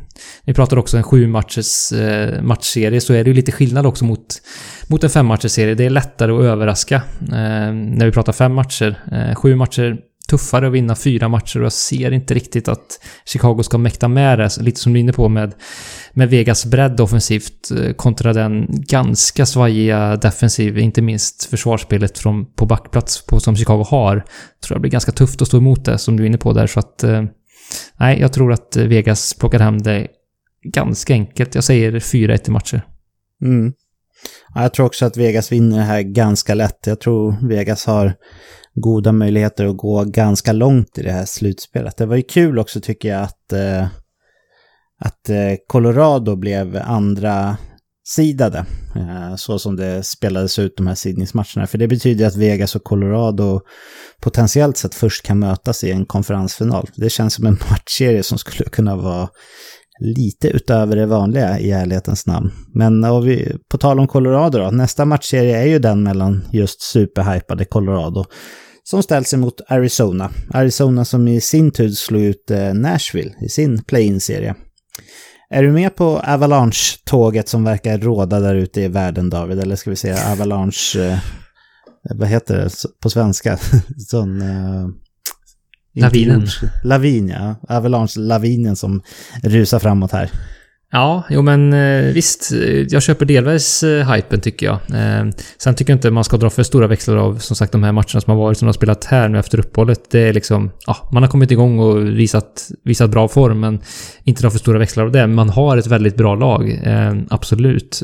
Och man har ju en, en bättre bredd offensivt än man har haft tidigare säsonger. André Burakovsky har ju kommit igång också fint här efter, efter återstarten och just bredden att, att de kliver fram och kan, kan leverera kommer ju bli viktigt för man har ju sina toppar och Nathan McKinnon som är helt otrolig men man behöver ju ett slutspel ha, ha en bredd som, som kliver fram och det, det, har man bättre ställt den här säsongen. Så, så det, det känns bra och sen såklart Cale McCarr på backsidan är ju en enorm tillgång och förstärkning så som han eh, har spelat den här säsongen. Så att eh, Visst, man är ett otroligt sevärt lag. Eh, sen är frågan med, med målvaktspositionen där, vem man nu väljer att matcha, får vi se lite där. Men, men eh, det känns ju lite mer oskrivet när det blir riktigt täta slutspelsmatcher vart de står då. Men, men eh, i övrigt så känns det som ett, ett riktigt vasst lag, så är det ju. Mm.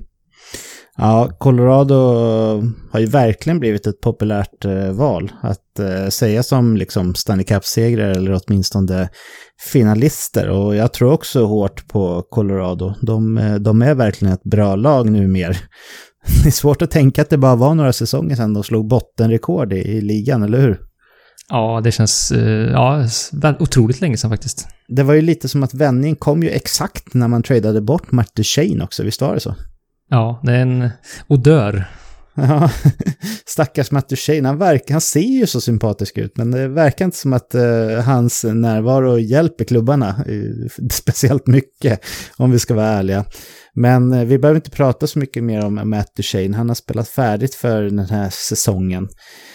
Men äh, jag får säga att i den här matchen då, jag gillar ju Arizona väldigt mycket och, och, jag, precis som du och Olof, tippade ju på att Arizona skulle vinna mot äh, Nashville. Men äh, här tänker jag ändå att Colorado Avalanche kan bli en lite för svår motståndare för Arizona. jag tänker att det kan vara, det kan vara en ganska tight match i den då, för Arizona är underskattade alltså om man kollar på, på deras trupp och dessutom så har de ju den målvakten som ju kanske är bäst just nu i eh, Darcy Kemper som är, ja, han verkar ju, han verkar ju vara precis hur bra som helst då när han inte är skadad. Så det kommer bli ganska tufft tror jag för Colorado, men i slutändan så tippar jag på att Colorado vinner den här matchserien ändå. Vad säger du David? Ja, jag tror också man gör det. Eh, det känns som att Colorado har ju fler offensiva vapen än vad Nashville hade. Eh, där kunde ju Arizona ganska enkelt liksom avfärda de offensiva spjutspetsar som, som Nashville hade. Det var ju ganska enahanda tycker jag. Det var liksom Filip Forsberg, Viktor Arvidsson. Nu har jag inte bara på mina Leksandsglasögon när jag säger det, men så var det ju faktiskt. Eh, mm. I övrigt var det, var det ett Nashville som såg väldigt tunt ut offensivt sett. Eh, här kommer ju ett Colorado som jag nämnde tidigare som har ändå en bredd. Så att här kommer det bli tuffare för Arizona att matcha bort enstaka spelare, även om man såklart kommer göra det med, eller försöka det med Nathan McKinnon med flera. Eh, men jag tror inte att man kommer lyckas med det över en, en lång matchserie faktiskt, utan jag tror att, eh, att Colorado kommer kommer luckra upp eh, det här väldigt tajta försvarsspelet som Arizona har då. Ja, då tror vi lika då, helt enkelt. Sen har vi då eh, målsnåla Dallas och de ställs i första rundan mot eh, Calgary som i sin tur lyckades eliminera Winnipeg Jets. Ett Winnipeg Jets utan Mark Scheifele och Patrik Laine får vi ju ändå säga här för att eh, sätta det i perspektiv. Vågar man chansa på relativt målfattiga matcher i den här serien, David? Ja, det vågar man. Dallas spelar ju. Det räcker så, skulle jag säga. Det var ju eh, en barm, är barmlig, nu har jag tappat orden här, men det var ju en fruktansvärt eh, dålig match, måste jag faktiskt säga. Jag såg när man spelade här mot, eh, mot St. Louis eh, häromsistens i sin sista round robin-match. En ganska betydelselös match förvisso, men det var ju ett otroligt sömnpiller det är så, så märkligt att se Dallas spela hockey tycker jag. För ja, visst, nu var ju Tyler Seguin satt på läktaren, men tycker jag när man har tillräckligt begåvade spelare och spektakulära spelare för att vara mer spännande. Men eh, alltså det är ju, man somnar ju. Det är så otroligt tråkigt. Eh, och det överraskar mig varje gång eh, när jag ser det här Dallas-laget. Och Ja, så det här... Eh, det kommer bli en målsnål matchserie bara för att Dallas är på isen skulle jag säga. Eh, man mm. behöver verkligen få igång sin offensiv. Nu får vi se om Seguin är speldugligt skick, för det, det kommer behövas. För att utan honom så ser jag inte att, eh, att man typ kan göra mål, på att säga. Men då är man för, lite för förenklat tror jag att ta bort det för Calgarys del. Så att han blir väldigt viktig i den här matchen tror jag. Utifrån det jag har sett nu och även tidigare säsongen från, från Dallas. Så att Calgary är är favoriten för mig är faktiskt, även om, som du är inne på där, att man lyckades vinna mot Winnipeg kanske inte sa så mycket till slut med tanke på de stora skadeproblem som Winnipeg hade, men, men här går man in som, som favorit för mig faktiskt. Mm. Ja, men hur är egentligen statusen på Tyler Seguin här? Vet vi mer om det eller? Jag har inte hört så mycket mer kring, kring det faktiskt. Det känns som att det har varit ganska tyst där. Uh, så att uh, jag tror att han kommer komma till spel. Jag tror att Dallas uh, Eh, Eh, inser att han är så pass viktig för laget så man riskerar nog noll och ingenting där i de här round robin-matcherna.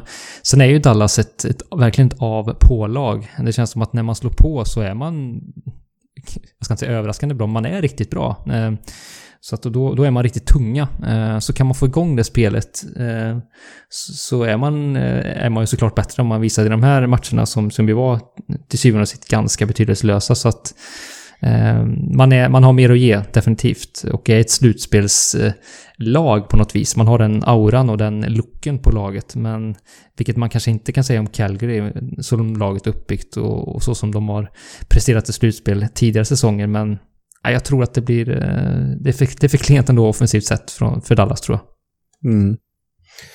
Ja, jag måste säga att den här eh, matchserien matchen och även den sista, men framförallt den här tyckte jag var helt omöjlig att tippa. Så det, jag försöker tänka liksom in i huvudet, hur kan det här bli nu? Kommer, kommer Dallas liksom ändra skepnad lite grann när det börjar hända någonting? Kan Johnny Gaudreau visa att han faktiskt är att räkna med när det blir tajtare spel? Och tajt kommer det definitivt bli, det vet vi när Dallas är på isen. Man har ju ett målvaktspar i Dallas eh, med Ben Bishop och Anton Sjödobin som ju är ja, de är tuffa att göra mål på helt enkelt. Och eh, det är inte bara målvakterna. Deras spel gör att det är otroligt tufft att göra mål också. Calgarys eh, spets framåt är... Den, den är sådär. Alltså på pappret så har man ett par riktigt starka namn. Men jag tycker Sean Monahan har inte gjort mig helt övertygad den här säsongen. Johnny Gaudreau har ju en del kvar att bevisa eh, när det kommer till slutspelshockey. Frågan är om inte det är liksom Matthew Kachuk och Elias Lindholm som verkar vara de som liksom driver på det här skeppet lite grann nu när det är slutspel. Och frågan är om de två namnen liksom är tillräckliga för att vinna mot det här Dallas-laget. Men jag landade faktiskt i, precis som jag hör på dig där David, att jag, jag tippar på Calgary i den här matchen. Men jag känner mig otroligt osäker på det. Jag, jag är nästan på så här 50-50 här, att det, att det kan sluta hur som helst. Man har ju liksom försvarat eh, Dallas eh, defensiva spel med att ja, men det här är perfekt eh, slutspelshockey och det här laget är byggt för att gå långt i slutspel och så vidare. Och då, då ska man ju bevisa det nu också. Men, och jag tycker att man har fått ett beskedligt motstånd här faktiskt, måste man säga, i första rundan. Jag sa ju inför matchen där med Winnipeg och Calgary att eh, jag, jag tippade på Calgary i den. Det var ju bara jag som gjorde det av oss tre. Men jag sa att det spelar ingen roll vilket av de lagen som vinner. De kommer åka ut oavsett vilka de får möta. Men nu när det blev Dallas, det är det laget som jag ändå tänker kanske svagast på grund av sitt eh, offensiv, eller bristen på sitt offensiva spel utav de här fyra toppsidade lagen. Så jag landar ändå i att jag tippar på Calgary här, men jag är otroligt osäker på det tipset. Visst eh, förstod jag dig rätt när jag läste eh, semi mellan raderna att du tippar på Calgary här också, David? Ja, men det gör jag. Eh, det lilla jag har sett av Dallas har inte gjort mig glad. Sen, sen är det klart, de, som sagt, de, de har en högre nivå såklart. Så, så att... Eh, men det är en väldigt oviss matchserie att tippa, liksom du är inne på där. Eh, Calgary vet jag inte riktigt heller vart jag har. Eh, så att, nej, jag tror att Calgary ändå vinner till slut. Jag tycker också en sån som Mikael Backlund tycker jag har visat jäkligt god tåga. Eh, och tagit ytterligare kliv offensivt sett tycker jag. Eh, så att det, det, han tror jag kan bli väldigt viktig i den här matchserien här. Eh, att man får igång den sidan också som han, som han leder. Så att eh, jag tror att Calgary vinner med mm, 4-2 matcher här. Mm. Ja, det ska bli spännande att se. Då tippar vi på samma i alla fall. Jag vet inte om det skulle vara en skräll. Eh, det är ju svårt att säga att det är en skräll om Dallas åker ut med tanke på att de gör så otroligt få mål. Man ska ju ändå göra mål i hockey. Men eh, vi gör väl så att vi hoppar in på den sista matchen här och då har vi fjolårsmästarna St. Louis Blues som ju fick ett kortare träningsläge än alla de andra lagen eftersom man fick ställa in stora delar av det på grund av ett coronautbrott i och kring laget. Man hade det också väldigt svårt i de här sidningsmatcherna där man ju förlorade allihopa. Då. Och här ställs man emot eh, Vancouver Canucks som efter att ha förlorat eh, första matchen mot Minnesota sen vann tre raka ganska komfortabelt får man säga. Och därmed går in som högst sidade laget från play-in-vinnarna i väst. Vart hittar vi nyckeln i den här matchen tror du David?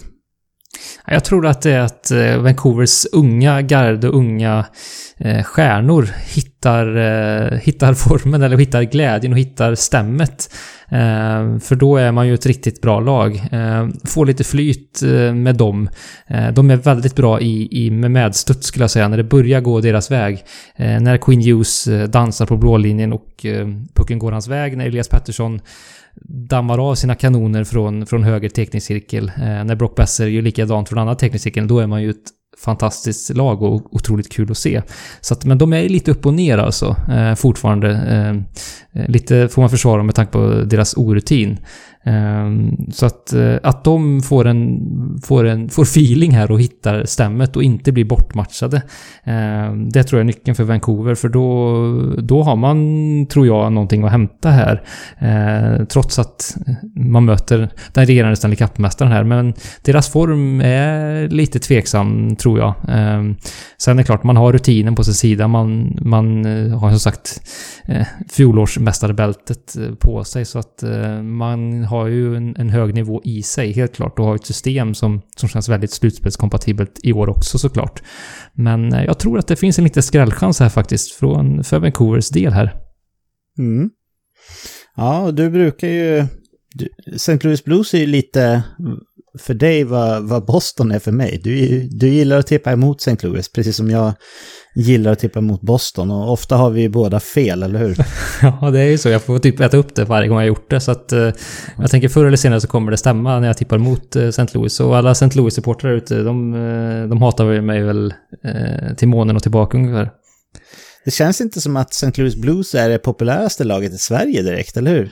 Nej, det är ju inte det. Alltså, få fans känns det som, men det är klart de har fans också, men ja. de, de känns som att de i ganska många år har liksom varit relativt... De har varit bra, men ganska anonyma trots allt. De har haft stjärnor också såklart, men, men inget sånt där lag som folk kanske har har fastnat för eller etsat sig fast särskilt mycket hos den svenska hockeypubliken och man har inte haft så mycket svenskar heller genom åren så att det tror jag hänger ihop en del med att det svenska supportergardet är lite skralt. Ja, det kan säkert hänga ihop, absolut. Eh, den här matchen tycker jag också är väldigt svår att tippa. Jag kan säga så här att om jag hade känt mig trygg med att eh, St. Louis Blues eh, inte är liksom påverkade av sin förkortade träningsläger här. Att de fick ett kortare camp än de andra. Eh, då hade jag tippat på St. Louis, för jag tycker att St. Louis Blues är ett betydligt mer komplett lag än vad Vancouver är. Men eh, av att döma av de här eh, play-in, eller inte play-in, sidningsmatcherna som de spelade, så, så blev jag otroligt osäker på hur det här laget egentligen mår, om jag ska vara ärlig. Så Ja, det fick mig att vackla lite grann. Jag tycker att Vancouver Canucks har ju liksom offensiva spetsar, inte minst i Elias Pettersson som kanske är eh, vassare än St. Louis Blues nu när vi inte heller riktigt vet om... Eh, ja, Tarasenko har ju inte spelat mycket hockey kan man ju säga. Lugnt konstatera i den här säsongen. Så man vet inte riktigt vilken form han är i. Så eh, i och med det så tycker jag att Vancouver har den bästa liksom forwarden i de här lagen. Sen han ju, Ryan O'Reilly vann ju liksom Conn förra året så det är svårt att ifrågasätta honom. Men han är mer en komplett tvåvägscenter. Elias Pettersson är ju liksom det här offensiva hotet och spjutspetsen liksom. Och sen så har man ju en back då i Queen Hughes som har gått från klarhet till klarhet och eh, ja, av det jag såg av honom nu här under de här round robin-matcherna så, alltså, uh, ja, jag vet inte riktigt vart jag ska sätta taket för vad jag kan förvänta mig av Queen Hughes när han blir vuxen eller, eller vad man ska säga. För uh, han verkar ju kunna vara precis hur bra som helst, eller hur David? Ja, verkligen. Han flyger ju fram på isen och, och är ju längst fram i anfallet och, och först tillbaka. Har ju en gudabenådad skridskoåkning också.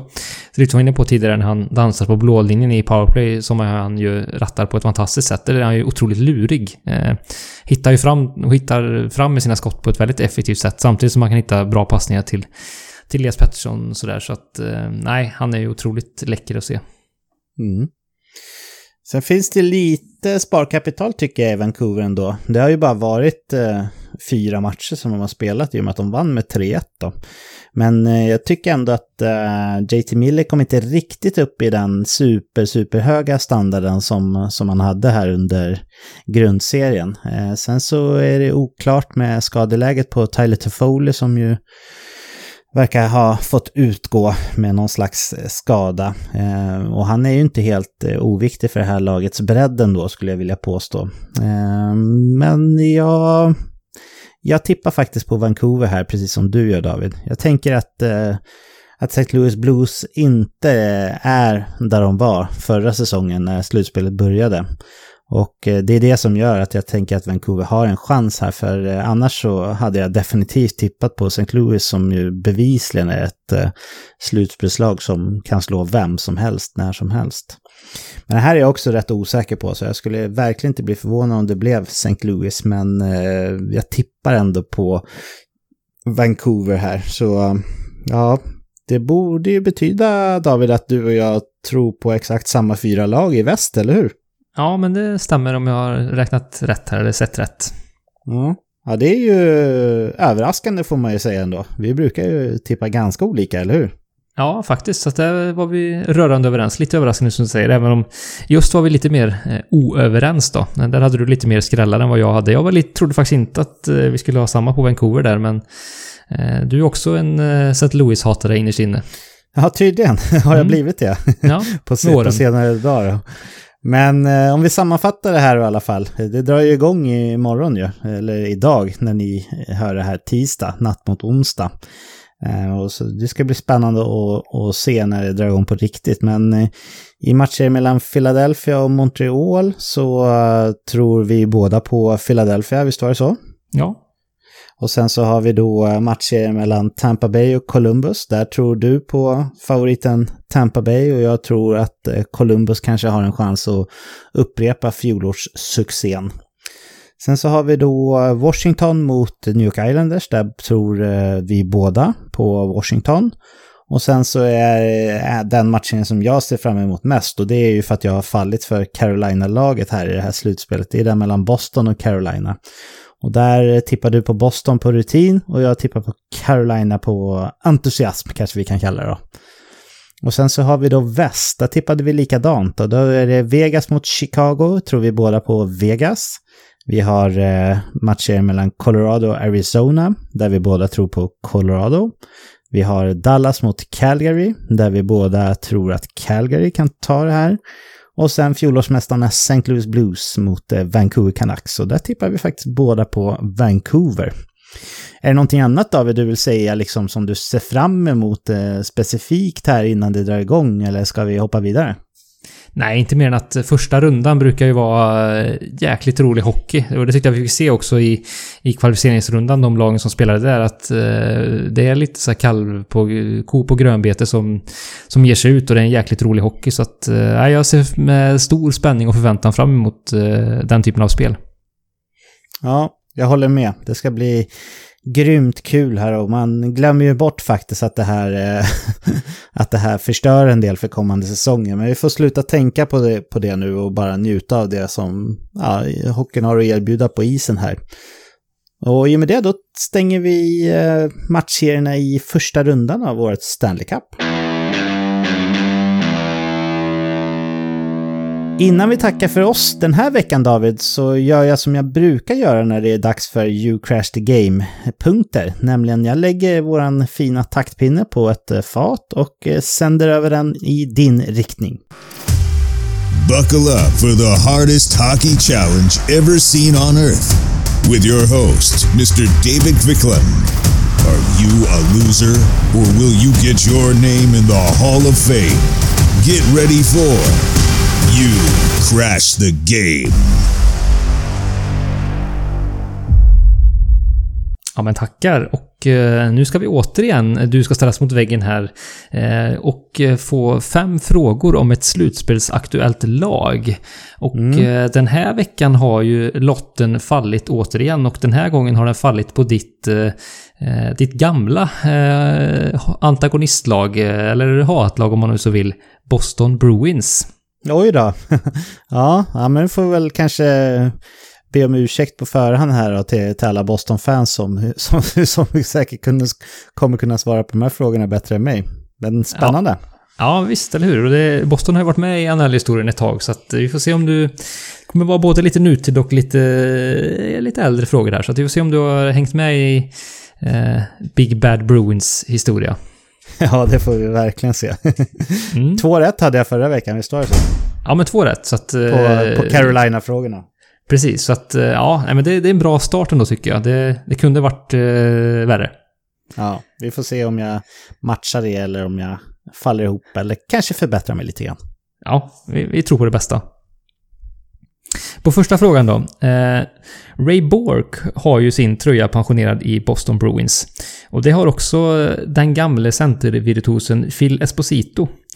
Eh, vilka tröjnummer sitter i taket för att ära de två klubblegendarerna? Oj, en eh, tvehövdad, eh, eller tvegad fråga här till att mm, börja med. Precis. Eh. Och då krävs ju båda rätt då, ska sägas, för att få just rätt. Ja, jag förstår det. Det är ju Esposito som är den tuffa nöten att knäcka här. För jag utgår väl ändå från att Ray Bork eh, har nummer 77 i taket. Eh, har jag rätt då? Helt rätt. Så där, där, där sätter du 50 procent. Mm. Sen är det då Esposito. Jag tänker att vi håller oss ganska lågt ändå, för det var ju inte så vanligt med superhöga nummer på den tiden. Och det här är bara en gissning David, för jag har faktiskt inte en enda aning. Men någonting i mig säger nummer åtta. Och det är bara en känsla, jag har ingenting att gå på här. Eh, vad säger du då? Jag säger att det är så jäkla nära. Eh, Cam Neely spelade ju nummer åtta, en annan Just klubblegendar. Det, så det kanske hans ja. tröja som fladdrar förbi i din, på din näthinna.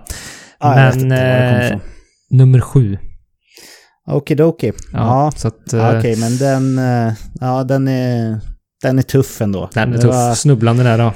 det var nära. Men eh, i och för sig, jag hade kunnat tänkt att det var lite roligt att det var sju och dubbel sju där. Men det gjorde jag inte. Nej, det är svårt att tänka den komiken kanske. Ja. Ja. Bättre lycka nästa fråga. Ja, exakt. Och då är det så att hösten 2006 så debuterar den numera klubblegendaren, måste vi säga, Sedno Chara i sin nya klubb Boston Bruins. Vilken var hans senaste NHL-klubb före dess? Mm. Då är frågan om han kom ifrån Ottawa eller om han kom från Islanders. Han skrev ju på som free agent, eller hur? Det var ingen trade eller så. Nej, det stämmer. Ja, där får man ju ändå säga att det var en lyckad free agent. eh, Skaplig. Ja. Vilket idiotiskt lag släppte Chara utan att ge honom ett nytt kontrakt. Jag vet ju att han har spelat i Islanders och Ottawa. Ottawa har ju ändå gjort sig lite kända för att liksom fejla på på, på att skriva kontrakt med spelare. Varför kan jag inte komma ihåg vilket av de här lagen han började i? För sen gick han ju till det andra. Ja, Jag, jag känner Ottawa här David, så jag svarar det. Helt rätt. Ja, skönt. Då började han i Islanders då man. Ja, helt rätt. Så det var ju skönt att du inte snubblade på, eh, på precis på mållinjen igen här. Ja, ja nej, men då, då har vi ett rätt. Men vad fan, varför skrev de inte nytt kontrakt med honom? Skärp. Ja, idioti. Eh, han gjorde ändå så här, ja men 40 plus poäng, var assisterande lagkapten. Eh, märkligt, men ja, som sagt, märkliga saker har ju bevisligen hänt eh, efter dess i, i denna nyckfulla organisation som Ottawa Senators är. Så att, eh, ja, man ska väl inte vara förvånad antar jag. Nej, det är väl lite typiskt Ottawa ändå. Det känns så. Jaha, Ja. då hoppar vi vidare så får vi se Ja. hur det går nu. Ja, exakt. Och på tredje frågan så eh, undrar jag som följer. Vem är Boston-spelaren som den 21 februari 2000 svingar sin klubba mot Donald Brashears huvud och stängs av i ett år från hockeyspel och dessutom döms till 18 månaders skyddstillsyn?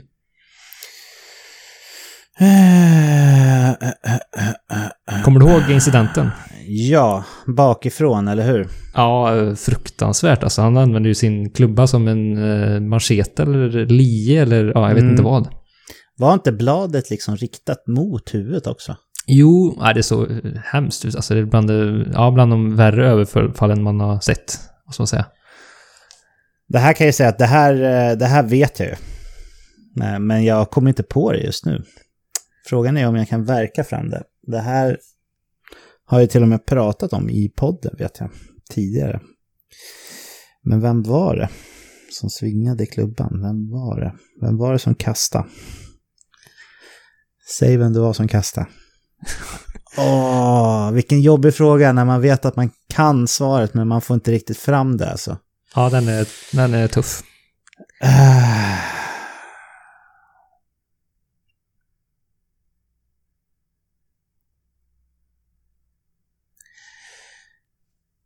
Nej, vet du vad David? Jag, jag får passa på den här. Men jag kommer ihåg incidenten så väl och eh, jag eh, vet vem det här är. Men jag kommer, jag kommer fasiken inte på det nu bara. Du får, Nej. Ja, du jag, får säga. Ja, det är ju så att det är ju Wayne Gretzys gamle kamrat Marty McSorley. Martin McSorley var det, ja. Som Ja, den eh, satt var, inte riktigt på, den satt inte riktigt på tungan kan jag säga. Så jag hade nog inte kunnat verkt fram det, men jag vet ju det när du säger det.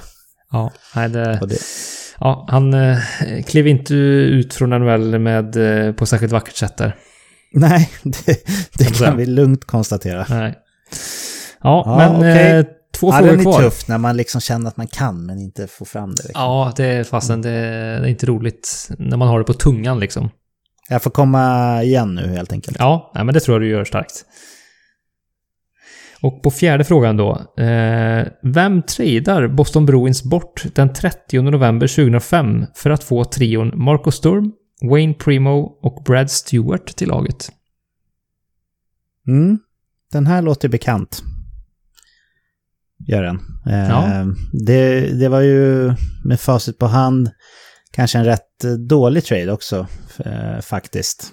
Mm, var, vilket år var det sa du? Det är alltså dem. eh, 2005. Ja, precis. Men då känner jag mig rätt säker på att det är Big Joe, Joe Thornton vi pratar om här. Det är ju helt rätt. Ja, det är ju otroligt att de kan vara i topp trots att de liksom tradar bort eh, stjärnor som eh, Joe Thornton, eh, Tyler Seguin, Doggy Hamilton och så vidare. Eller hur? Ja, man har verkligen schabblat eh, en hel del eh, genom åren med, som du säger, etablerade stjärnor. Eh, och unga stjärnor också, som både då i Tyler Seguins fall och Joel Thorntons fall, att man, ja, man tog inte tillvara på den, de superstjärnor som man hade i vardande, helt enkelt. Nej, verkligen inte. Jumbo Joe, han är ju en legend får man säga. Det får man verkligen säga, så att... Eh, så det hade ju inte skadat att ha haft kvar honom i truppen. nej, eh, inte direkt. Inget fel på Marco Sturm, men han är inte Jumbo Joe. Inte, nej, nej, inte Brad Stewart kanske inte var... Nej. Eh, nej, inte riktigt ankaret i, i bak heller kanske. Nej. Jaha, Nej. 2-2. Då får vi se om jag landar på två som förra veckan eller om jag kliver upp på en trea då, så, så att jag liksom har en formkurva som pekar uppåt åtminstone. Ja, men det hade varit trevligt. Ja, vi får se. Ja, sista frågan då. Och eh, Boston, eh, det nutida Bostonlaget har ju en rad spelare som kan beskrivas som one team player. Alltså som bara representerat just Boston Bruins i NHL-sammanhang. Man har väldigt många sådana spelare. Eh, men då undrar jag, tillhör David Krejci en av dem? Ooh. Här känner man ju ja spontant, men jag, innan jag svarar det så ska jag bara tänka till lite grann. Alltså David Krejci, om vi bara bortser från vilka eh, vilken eller vilka klubbar han eventuellt har spelat i, så är ju hans karriär är ju en otroligt underskattad karriär, eller hur? Ja, verkligen. Han har ju han har varit i skuggan i Boston, eh, måste man säga. Men han har ju varit eh, stabil liksom. Überstabil. Ja. Ja, men han har ju spelat jättemånga matcher och han har ju väldigt mycket poäng också. Så han har ju liksom en karriär som talar för sig. Eh, och jag vill ju svara ja på den här frågan, men av någon anledning så känns det lite som en kuggis eftersom att du tar just hans namn. För, för jag kan ju inte komma på direkt ett annat lag han har spelat i. Men däremot så är det ju så här, Ja, om han liksom har blivit draftad av någon annan och spelat ett par matcher, det, det skulle inte jag komma ihåg. Han är ju ändå ett par år, eller har ett par år på nacken. Mm. Men jag, jag känner starkast för ja här, så, så jag svarar ja. Han tillhör den skaran, säger jag. Det gör han. Ja, vad skönt. Gud vad osäker jag blev där ändå. Ja, det är lite så griller i, i huvudet på dig själv där. Ja, ja men vissa är ju sådär liksom att de, att de har någon match eh, för, för en annan klubb liksom. Ja. Det, han hade kunnat varit en sån, för som sagt, han har ju ändå haft sin karriär lite i skymundan får man säga, med tanke på hur framgångsrik den är. Så, så han känns som en sån spelare som man skulle kunna glömma bort, liksom att ha spelat för någon annan. Ja, visst. Men, han, är, han, han är eh, bäst betald i Boston numera. Jo, ja men det, Det har han ju ändå då. det får han ju ha ändå. Eh, vad tjänar han egentligen? Ja, Han tjänar 7 miljoner och 250 000 dollar per säsong. Ja. Så att, eh, ja, det...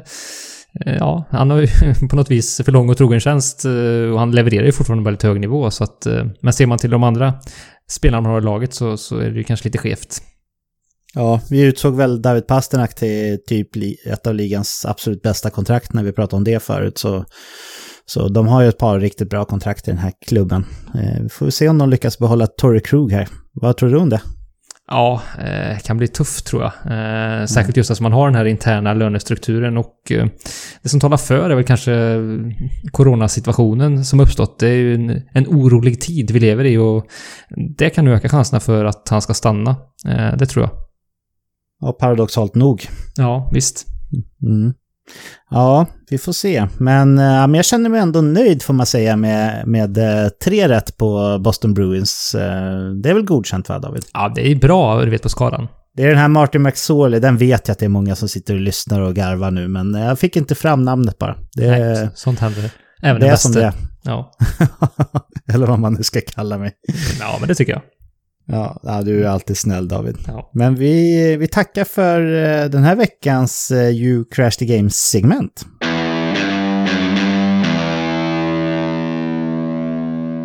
Då har vi kommit till vägs ände när det gäller veckans avsnitt. Eh, David, vill du skicka med några ord till våra fina lyssnare här innan vi stänger boken? Ja, eh, vi nämnde det kort eh, tidigare här, men ni som inte redan gjort det, så in när ni hör det här och eh, signa upp er eh, på NHL Bracket Challenge på nhl.com och sök upp våran liga som heter då Veckans NHL. Eh, och eh, tävla mot oss och alla andra som är med i ligan där. Vi är en, ett stort gäng, så att jättekul om fler, ännu fler kan hoppa på. Och eh, som sagt, vi kommer ha eh, priser i potten också som vi kan eh, kanske gå in mer på nästa vecka, eh, vad vi har där. Ehm, och utöver det så, så får ni ju gärna ställa frågor kring eh, högt och lågt kring slutspelet, eh, hockey i största allmänhet eller livet i största allmänhet på våra sociala medier. Där heter vi Veckans NHL på Facebook, Twitter och Instagram. Mm. Ja, men eh, riktigt bra tips där. Det vore ju kul att se hur många som kan spöa oss tre då i, i bracketen, minst sagt. Eh, och tack för det, och precis som vanligt, tusen tack för den här pratstunden. Eh, en dag senare än vanligt. Jag kunde ju knappt säga måndag där förut till och med i början, utan det blev söndag på ren, ren rutin då liksom. Eh, men det kommer ju vara superintensivt framöver här och det ska bli riktigt kul att se vad som har hänt i serierna när vi hörs igen, eh, för, förmodligen vanlig tid nästa vecka. Då. Eh, såklart riktar vi vårt största tack till er som lyssnar. Det syns på lyssnartalen här att det är många som har vaskat liv i sitt NHL-intresse igen nu när, när det har kommit igång med ett brak. Men i och med det så finns det bara en enda sak kvar för oss att säga och det är Hej då! Hej, hej!